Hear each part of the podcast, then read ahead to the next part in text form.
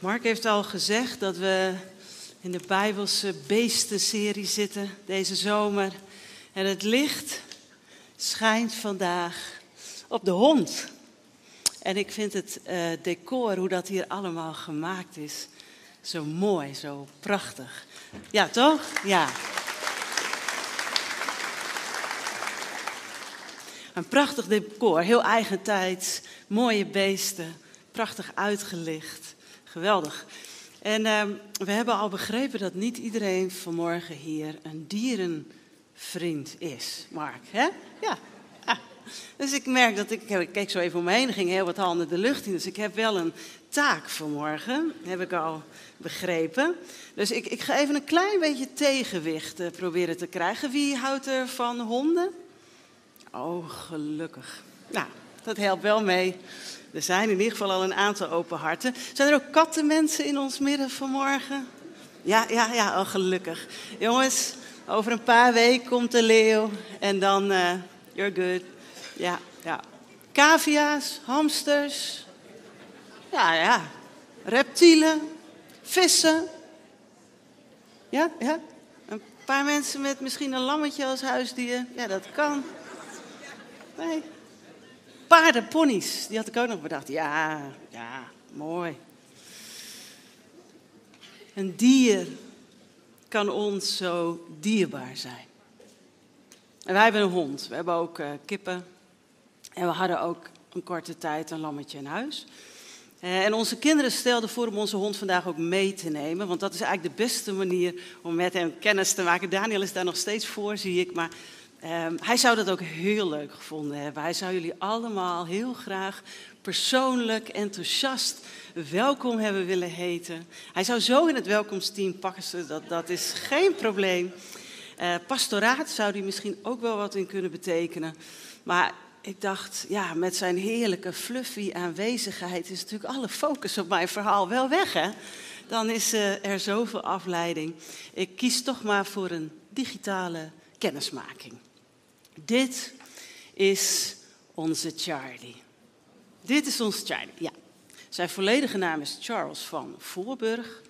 En uh, ja, en, uh, maar wij noemen hem gewoon Charlie. Het is een Red Fox Labrador en sommigen van jullie kennen hem misschien al een beetje. Hij kwam als puppy bij ons alweer zes jaar geleden. En dit is de eerste dag dat hij met ons mee naar huis reed voor zijn nieuwe avontuur.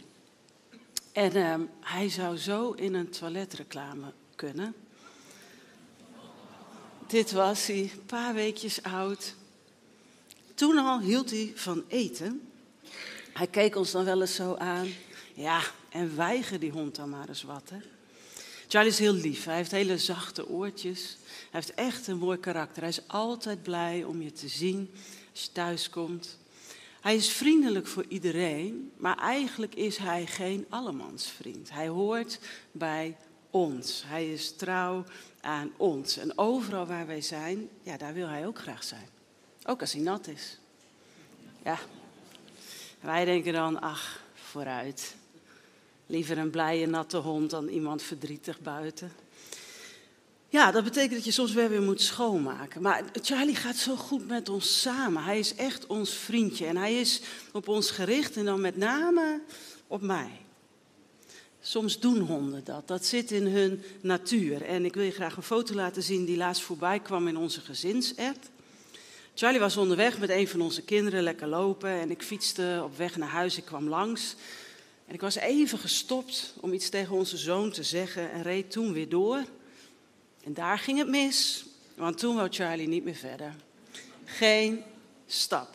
En het ziet er allemaal heel coulant uit en zo, maar vergeet het maar, geen beweging. Dus ja, toen zijn ze maar weer teruggekeerd naar huis, daar waar ik was. Het is een sterke gerichtheid. Maar onder het eten verlegt hij soms wel eens zijn focus. Daar zal ik dan eerlijk over zijn. Meestal schuift hij tussen mij en een van onze dochters in. In de hoop dat hij wat krijgt. En sommige mensen vinden dat niet kunnen. Schooien de honden. Maar ik kan gewoon die lieve hondenoogjes niet weerstaan. En Charlie weet dat. Ach, vooruit. Heb je ook een boontje of een heel klein stukje vlees of een stukje kaas, korstje brood? En stil eten kan hij ook niet. Dus iedereen heeft altijd door wanneer ik dat doe, dus inmiddels verberg ik dat ook niet meer. Maar als mijn bord dan leeg is, dan schuift hij ook zomaar door naar een plekje waar iemand nog wel aan het eten is. Erik denkt dan altijd, nou, naar mij schuift hij niet door, want voor mij krijgt hij toch niks. Nou ja, laat ik even in het midden laten of dat wel of niet gebeurt. Maar goed, dan is hij zijn focus gewoon even kwijt. Charlie houdt veel van sjouwen met stokken. Dat is echt een hobby van hem. Hij zoekt het liefst hele grote, hele mooie. En hier zie je de opbrengst van een week of twee. Dus het is echt serious business. Eh, maar zoals je ziet hebben wij ook wel een manieren om de houtstapel enigszins te reguleren. Toen ik veel van mijn colleges uh, online moest geven, lag Charlie altijd bij me. Hij mocht tot dan toe nooit op de bank, maar het was bijna niet te houden. Dus we hebben een kleedje neergelegd en hij wist, op het kleedje mag ik op de bank. En dan lag hij tegen me aan. En af en toe ging die neus omhoog en dan hielp hij, hielp hij me ook om een beetje pauze te nemen. Dat is heel fijn. Charlie houdt ervan om er samen op uit te gaan. Vanaf het moment dat hij bij ons kwam, hebben we echt geïnvesteerd op een goede samenwerking. En dat gaat vooral non-verbaal. Ik vind dat fascinerend. Zijn kop, zijn houding, zijn staartje.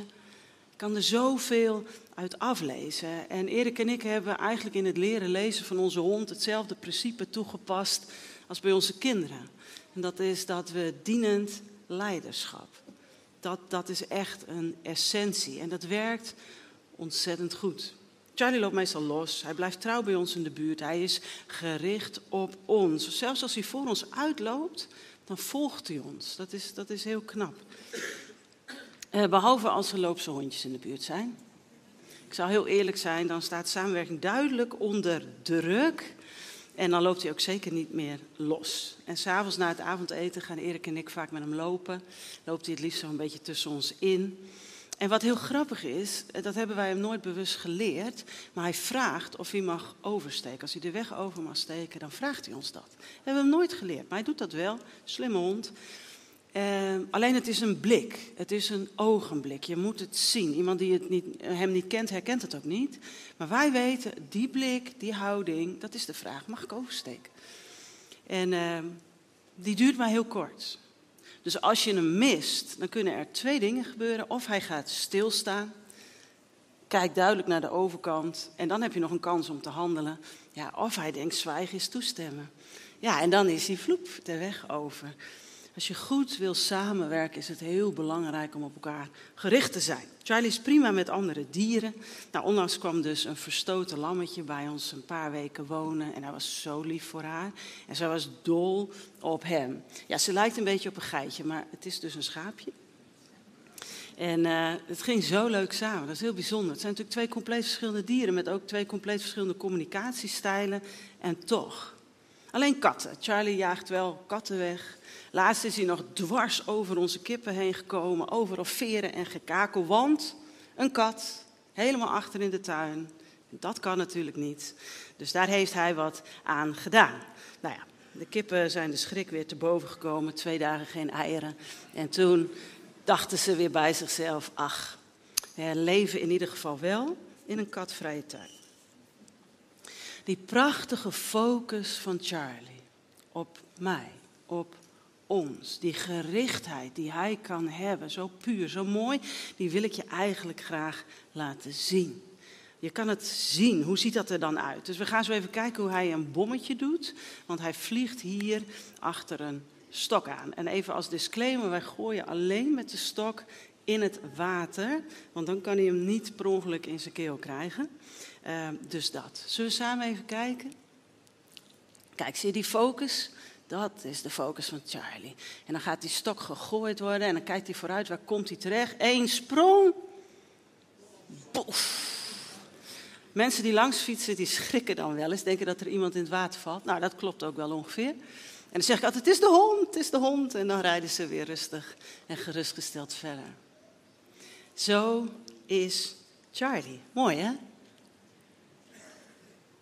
Ik ben echt zelf heel dankbaar voor de bijzondere band die we samen met hem opgebouwd hebben. Het is een waardevolle wisselwerking voor mij. Ik zie het echt als een vorm van vriendschap. Maar in de Bijbel wordt er heel anders over honden gesproken. Wist je dat? In de tijd van de Bijbel waren honden eigenlijk geen huisdieren, maar meer wilde dieren. En ze woonden in groepen, samen, wel in de buurt van mensen, want dan was er ook eten. Maar ze waren vaak als mensen in de weer waren, hielden ze zich rustig of sliepen ze. En als dan de wereld verder rustig werd, soms ook s'nachts of s avonds, dan kwamen ze tevoorschijn en aten ze nog alles op wat ze konden vinden. En honden aten dus ook wel botten, vlees, botten van overleden dieren. Ehm, als je de Bijbel leest, weet je ook hoe het met Izebel is afgelopen. Honden waren in die zin onreine dieren. En Joodse mensen gebruikten het woord hond ook wel als scheldwoord voor niet-Joodse mensen. Dus dat klinkt eigenlijk allemaal nog niet zo best. Iets positiefs uit het Oude Testament is dat Caleb, zijn naam, Caleb, Caleb, betekent hond. En Caleb was zo trouw als een hond aan de Heer, zijn leven lang, want Gods geest was bij hem. En ik kwam in het Nieuwe Testament ook een verhaal tegen. En dat wil ik zo graag uh, met je lezen. In Matthäus 15. En dat verhaal is wel bijzonder, want er wordt in dat verhaal over honden gesproken en ook over baasjes. Het lijkt wel alsof ze toch ook een vorm van huisdieren hadden, ook in het Nieuwe Testament. En dit verhaal heeft mij altijd heel erg aangesproken. Maar het is niet een heel makkelijk verhaal. Jezus week uit naar de grensstreek van Israël met zijn leerlingen. En toen was daar een vrouw. En in de ontmoeting met deze vrouw zien we Jezus eigenlijk op een manier zoals we hem misschien niet zo vaak zien, niet zo kennen. Dat is apart. Dat is de moeite waard om eens goed naar te kijken. En we zien een bijzonder gesprek ontstaan. Een wonderlijk verhaal. Met een vrouw die haar blik gericht houdt op Jezus. Zullen we het gaan lezen? Ik lees eerst de eerste zin. En weer vertrok Jezus. Hij week uit naar het gebied van Tyrus en Sidon. Weet je waar dat ligt, die steden, Tyrus en Sidon? Ze liggen aan de kust van de Middellandse Zee en ze zouden in het huidige Libanon liggen. Dus echt boven Israël. En in deze grensstreek woonden allemaal mensen. En Jezus ging daar naartoe, schrijft Marcus, want die schrijft dit verhaal ook op, om incognito te blijven. Hij wilde uitwijken. Maar, eh, ja, Marcus 3 schrijft ook dat Jezus, de roep over Jezus, wij hebben dat misschien niet altijd in de gaten, maar die ging door het hele land. Getuigenissen van wat hij had gedaan, wat hij had gezegd, dat ging door het hele land.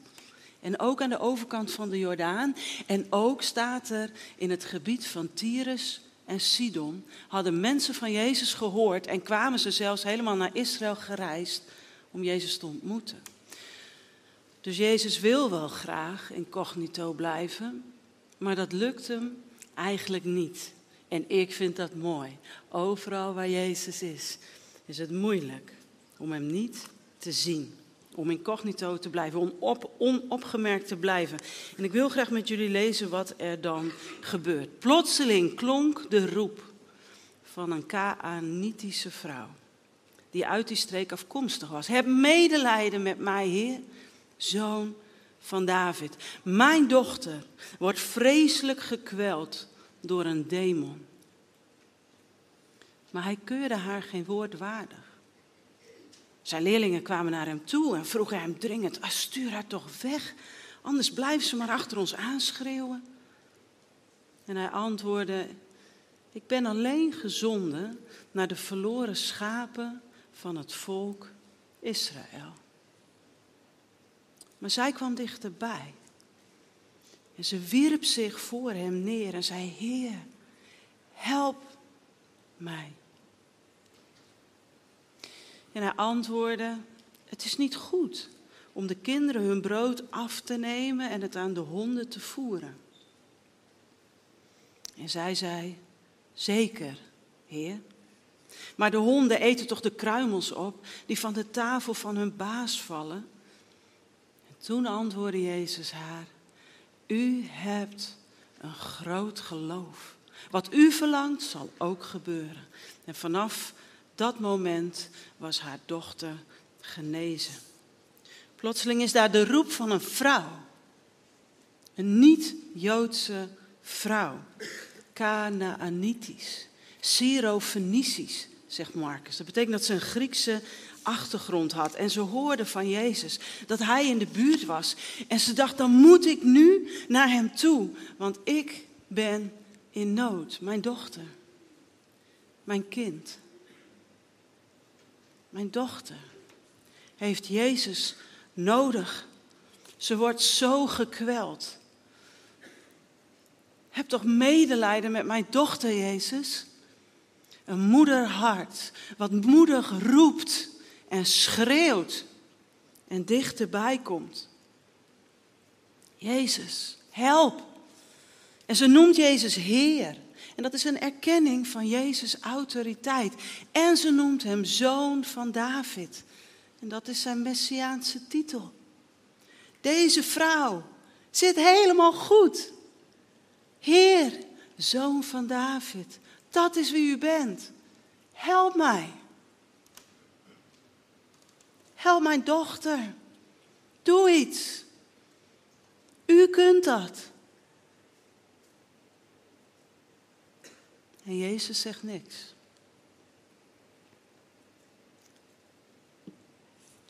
Hij zwijgt. Wat? Waarom? Overal in de evangelie zien we dat als mensen bij Jezus komen in nood, dan helpt Hij hen. Niemand die bij Jezus komt in de Bijbel, in de evangelie en om zijn hulp vraagt, wordt niet door Jezus geholpen. En deze vrouw, daar staat ze dan. Er komt helemaal geen reactie terug. In de herziene statenvertaling staat, Jezus antwoordde haar met geen woord. Hij lijkt haar hier te negeren. En Jezus' leerlingen raken wat verlegen met de situatie. Ze geven Jezus eigenlijk ongevraagd advies. Heer, de grondtekst lijkt iets te zeggen van geef haar anders maar wat ze wil. Deal with this. Stuur haar weg. Laat het toch voorbij zijn, anders blijft ze maar roepen. Dat is ook zo lastig. Kunnen we ook niet onopgemerkt blijven verder. En Jezus antwoordt zijn discipelen wel. Weet je nog wat hij zei? Zei, ik ben alleen gezonden naar de verloren schapen van het huis van Israël. Ik weet niet hoe dit antwoord op je overkomt, maar voor de discipelen was dit een heel begrijpelijk antwoord. Deze vrouw was in die tijd een vrouw. Kon je niet zomaar naar de rabbi toe gaan. En ook nog eens niet Joods. Dat was heel duidelijk. Dus ja, ze had toch eigenlijk nergens recht op. Ze was toch eigenlijk helemaal niet in beeld. Jezus is toch de Messias voor de Joden? Zij was toch eigenlijk een hond? Dus dat Jezus hier spreekt over zijn roeping is voor hun heel logisch. Want zijn vader heeft hem op dat moment gezonden alleen tot de verloren schapen van het volk van Israël. Jezus mag zich met volle inzet en volle focus geven aan zijn volk. En daaruit spreekt het vaderhart van God voor zijn volk. En Jezus is volledig gericht op de roeping van de Vader. En dit is nu, op het moment dat dit verhaal zich afspreekt, speelt zijn roeping. Hij mag laten zien aan zijn volk dat rondwaalt. Ik ben de goede herder. Ik ben degene waar jullie al zo lang op wachten. Ik ben er, eindelijk. En alles wat ik heb, al mijn kracht wil ik inzetten, zodat jullie het kunnen zien. Het ging soms wel moeizaam. De reden dat Jezus uitwijkt, is omdat hij net allemaal vermoeiende discussies met Joodse geestelijke leiders heeft gehad. Hij vindt niet overal geloof. En toch gaat hij door met zijn roeping. Hij is gericht op Gods wil, op Gods weg en op Gods wijsheid. En Gods wil is om de hele wereld te redden. Gods weg is om eerst die redding aan zijn volk Israël te brengen. En daardoorheen zal, zoals hij heeft beloofd, ook redding komen aan de hele wereld. Dat is Gods wijsheid. Zo zou het geschieden. En niet anders. Jezus kent Gods hart. Hij is volledig gericht op Gods wil, Gods weg, Gods wijsheid.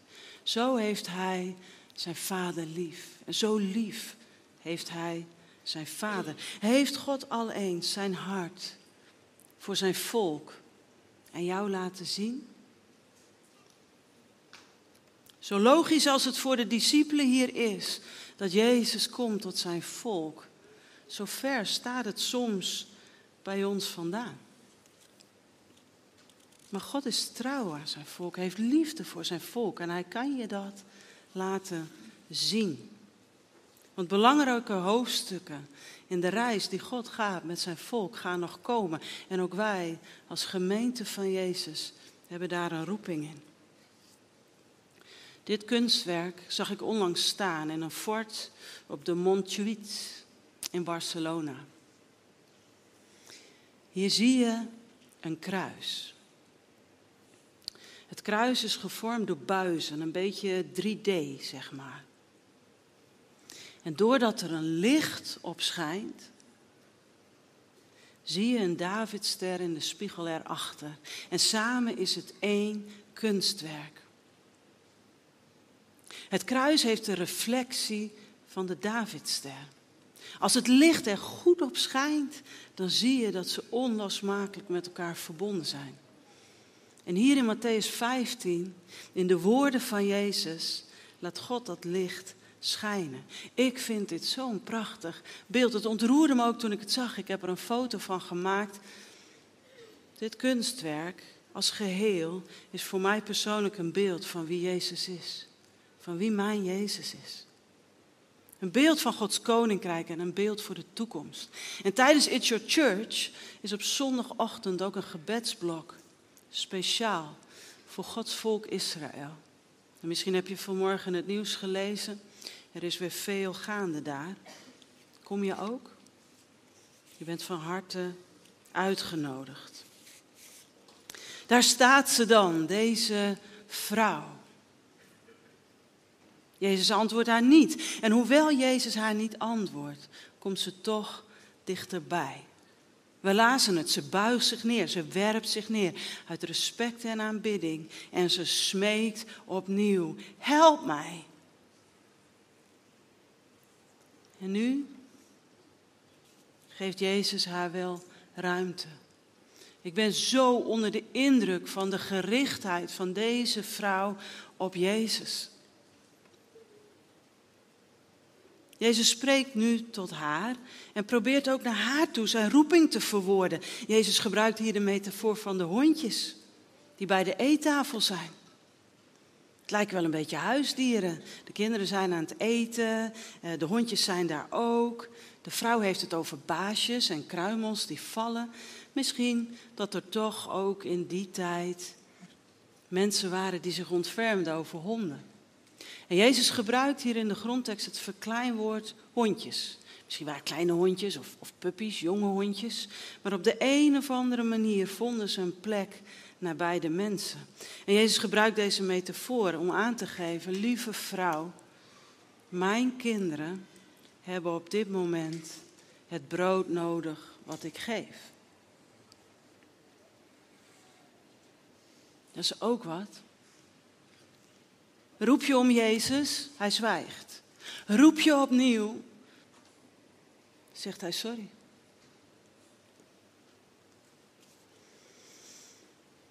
Ik heb zo met haar te doen. Wat had jij gedaan? Was je huilend weggelopen, afgedropen, ruzie gemaakt met Jezus? Hallo, je bent toch zeker geen hond? Had je hem van alles verweten? U kunt toch alles? U bent toch bijzonder, op zijn minst? Was je gaan twijfelen aan wie die is?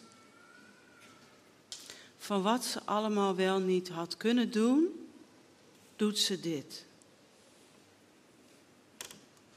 Zeker, Heer. Dat raakte me zo. Zeker, Heer. Die twee instemmende woorden. Zeker, wat u zegt is waar. Heer, u bent nog steeds God.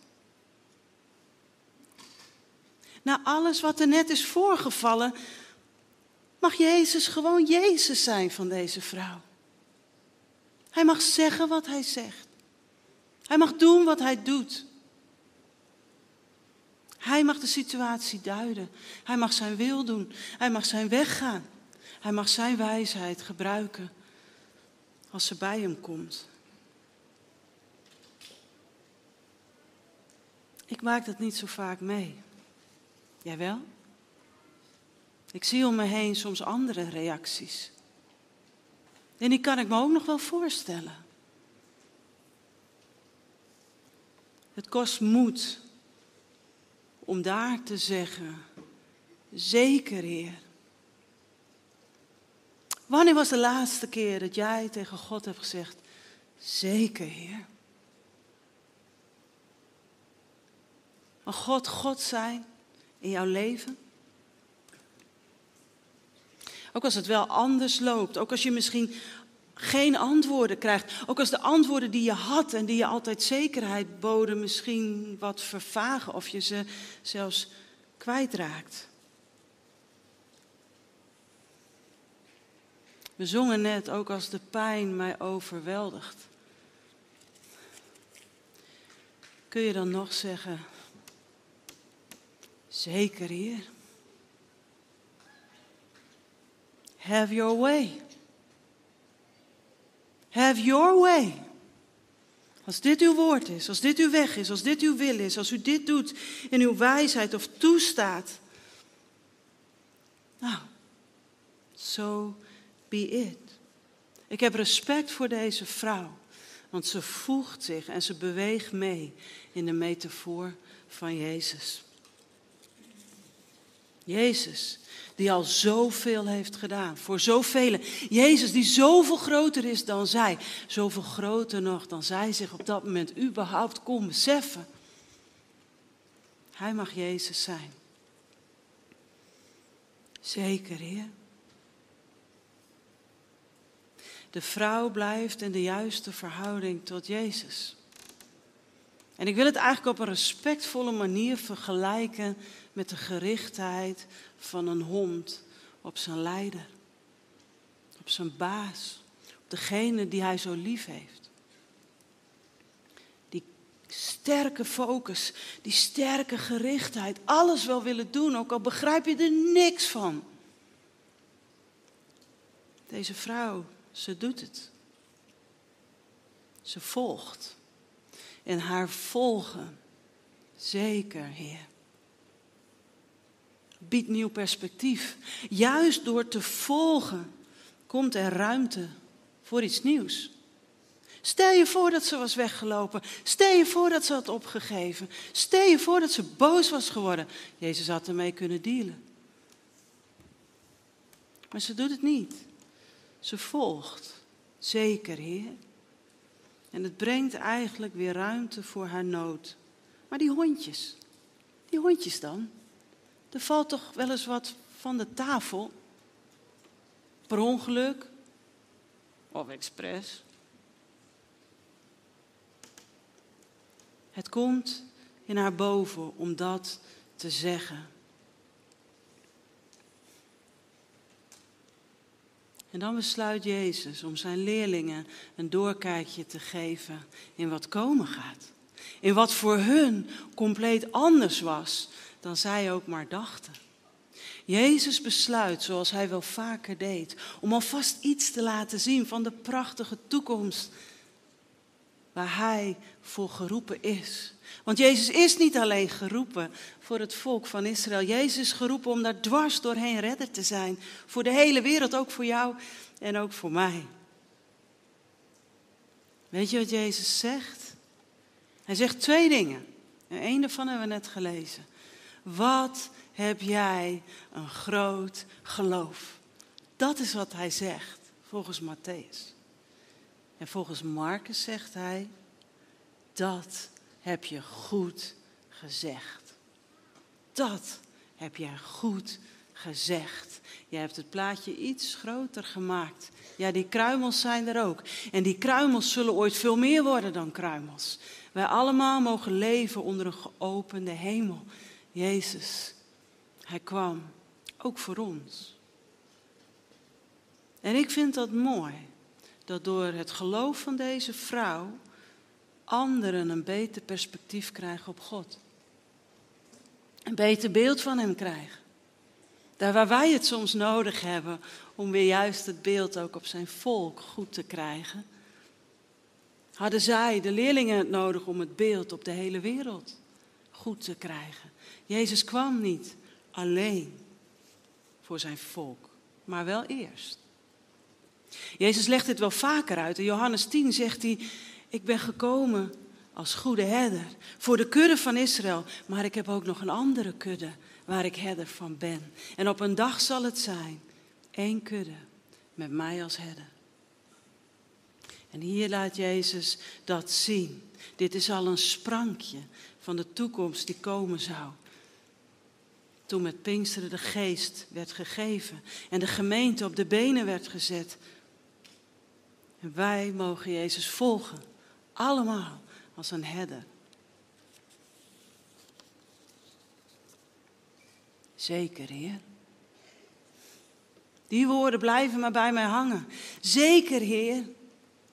Het volgen van God, zoals een hond kan volgen. Is vaak mijn gebed geweest. Als ik met Charlie liep te wandelen. Heer, laat me toch zo op u gericht zijn. En u zo volgen als dit vierpotige beestje op dit moment mij volgt. Ongelooflijk. Die gerichtheid wil ik hebben. Die hartshouding wil ik hebben. Zeker, Heer. Wat u wil doen, daar wil ik in stappen. Waarin heeft God tot jou gesproken vanmorgen?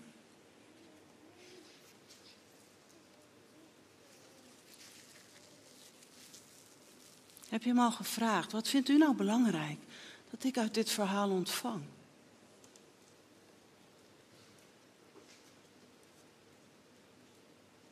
Het gaat niet meer voor ons om kruimels. We mogen leven onder een geopende hemel. Het gaat nu niet om hondjes en kinderen. Ik denk dat wij als gemeente uitgedaagd worden om te volgen. Te volgen, ook als er wel een spanning ligt op onze relatie met God. Als Gods wijsheid niet altijd na te rekenen valt of zijn weg ons verrast, worden uitgedaagd om aanhoudend gericht te blijven op Jezus. En toen jullie allemaal aan het bidden waren, dat vind ik altijd zo'n mooi geluid. Want daarin vindt weer die ontmoeting met Jezus plaats, die we hier ook zien. We roepen Hem aan. We gaan naar Hem toe en we vragen. Heb je God al gevraagd wat er komend seizoen aan gaat komen? Heb je al tijd gemaakt om alles wat jou misschien belemmert om Hem te volgen neer te leggen, totdat er niks anders meer overblijft dan alleen maar zeker, Heer. God mag God zijn. En wij willen trouw volgen. Toch? Waarin roept Jezus jou om te volgen? Wat is de volgende stap? Welke situatie heeft jouw antwoord nodig? Zeker, Heer. Ik wil afsluiten door specifiek een groep te benoemen die mij in de voorbereiding voor ogen kwam. En dat zijn die moedige moeders. Ik ken er een aantal die al jaren bij Jezus komen voor de nood van hun kind. Ik ken ook een aantal moedige vaders die al jaren op de knieën zijn. Omdat ze zien dat hun kind gekweld wordt door duisternis, fysiek, mentaal. Ik ben al zo vaak bij God geweest om hulp in deze situatie. Soms had je het idee dat hij zweeg.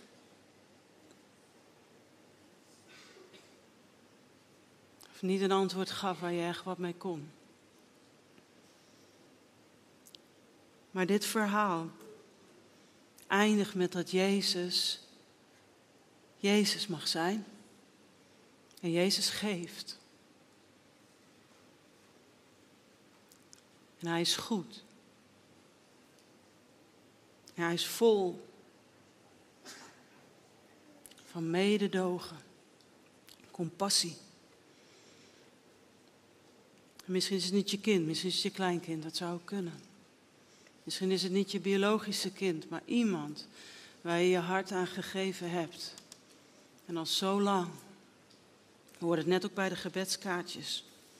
Is jouw gebed dat Jezus iets gaat doen.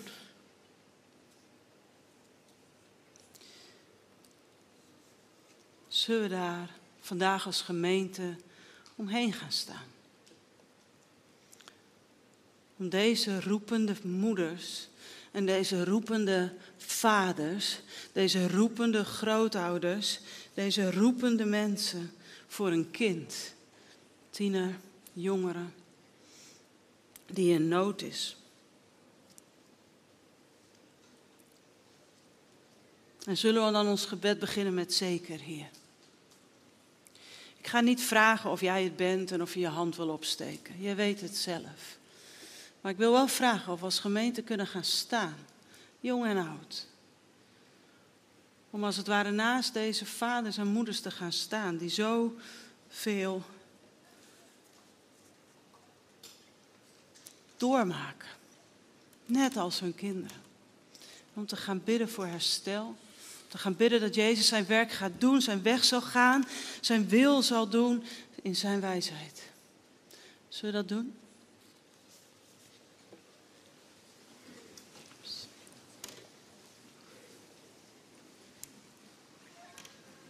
En als er iets anders is, wat jouw hart heeft geraakt, waar jij over mag zeggen, zeker Heer, doe het dan. Vader, we komen op dit moment voor u. We zijn al bij u. Maar we zijn opgestaan om samen met mensen die u zo vaak aanroepen, om samen met hen bij u te komen. En het eerste wat we willen doen, Heer, is gewoon zeggen: Zeker, Heer, u bent God.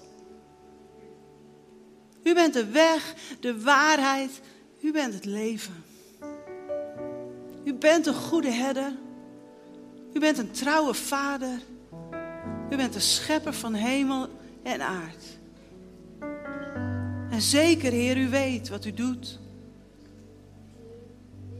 Uw weg is volmaakt. En uw wijsheid is ondoorgrondelijk mooi. Zeker, Jezus. Have your way. Have your way in us.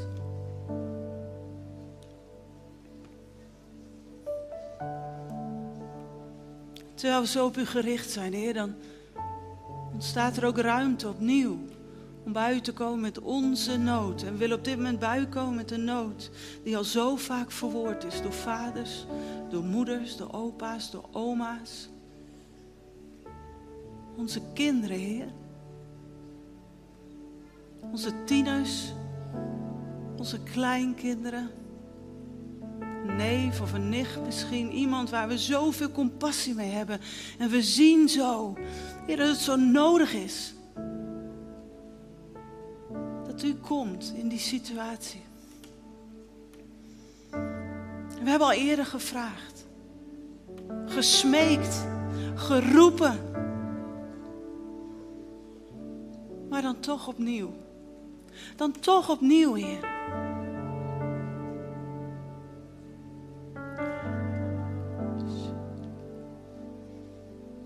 U kent al deze kinderen. U kent al deze jongeren. U kent al deze mensen. Persoonlijk. En we bidden, Heer, opnieuw dat u een doorbraak gaat geven. Dat u God bent. Ook in hun levens. Het herstel. Met liefde. Met bevrijding, Heer. Och, dat ze mogen weten, Vader. Hoe goed u bent. Hoe dichtbij u bent.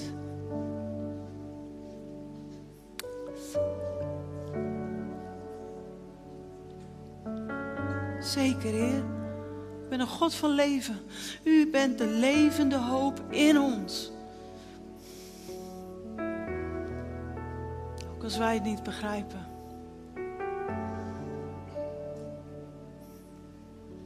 Geef ons steeds helderder beeld van wie u bent. Jezus. Yeshua. Ook voor komend seizoen leggen we alles in uw handen. Wie u hier gaat brengen, gaat u hier brengen. En we willen ieder ontvangen met uw liefde en met uw wijsheid. We willen er zijn. Hier gevonden worden op onze knieën. Mensen bij u brengen, Jezus.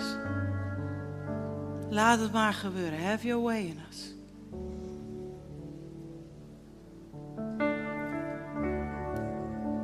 Ik wil je een moment geven om ook zelf te bidden. God in jouw hart als gebed geeft.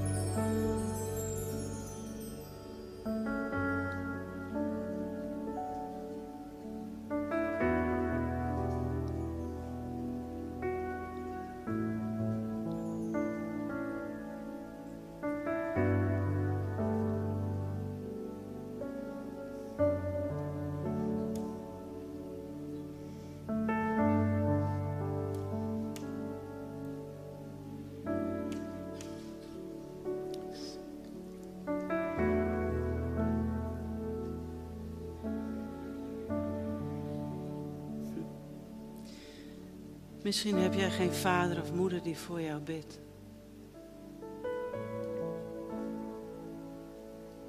Mag ik dan voor je bidden? Jezus, op dit moment uw nabijheid. Jezus, kom, omarm.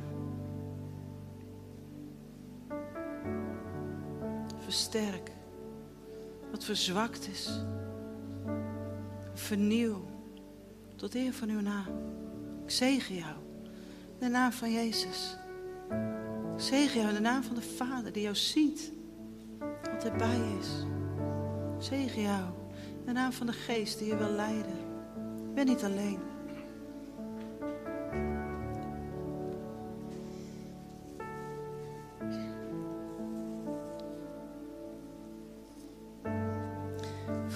Een hondje willen we u volgen. Als uw kind willen we zijn.